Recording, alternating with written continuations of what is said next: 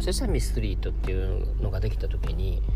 当時東京大学の教授の東博先生がセサミほど教育工学的モデルを実践しているものはないと美しいモデルだと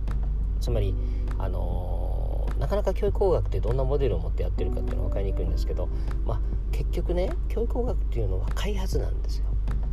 開発だからセサミの新しい番組を開発したりでその開発する時に工学的なアプローチを使うということでそのセサミっていうものを作ってそしてそれをどんどんどんどんプロトタイプ作って子どもたちに見せて修正して放送する前にちゃんとあの子どもに分かりやすいようにするってまさにその目標をしっかり決めてでその目標をどういうふうにテレビというメディア使ってやったら子どもたちに届くかということでちゃんと研究とそういうリサーチを重ねて、えあの大きな幼児教育に影響を与える、まあ、大きなものを作ったと。だ教育工学的モデルって一体何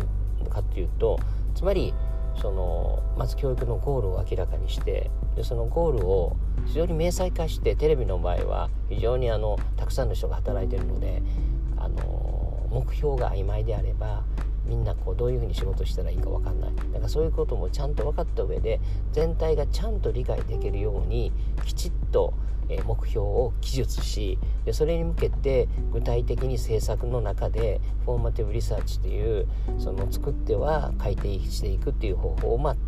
取り上げてそして実際の番組を作って放送したと。でその放送の結果を外部のリサーチグループに頼んで総括的評価というのをしてで結局3ヶ月だった。3ヶ月でどういうふうに子どもの学びが変容したかっていうのをきちっと調べてでその総括的な評価に基づいて自自伝の度、まあ、大きなカリキュラムを作り直すというまさにそのサイクル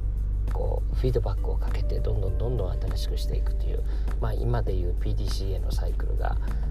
あのすごく美しくあの取り入れられたものでした。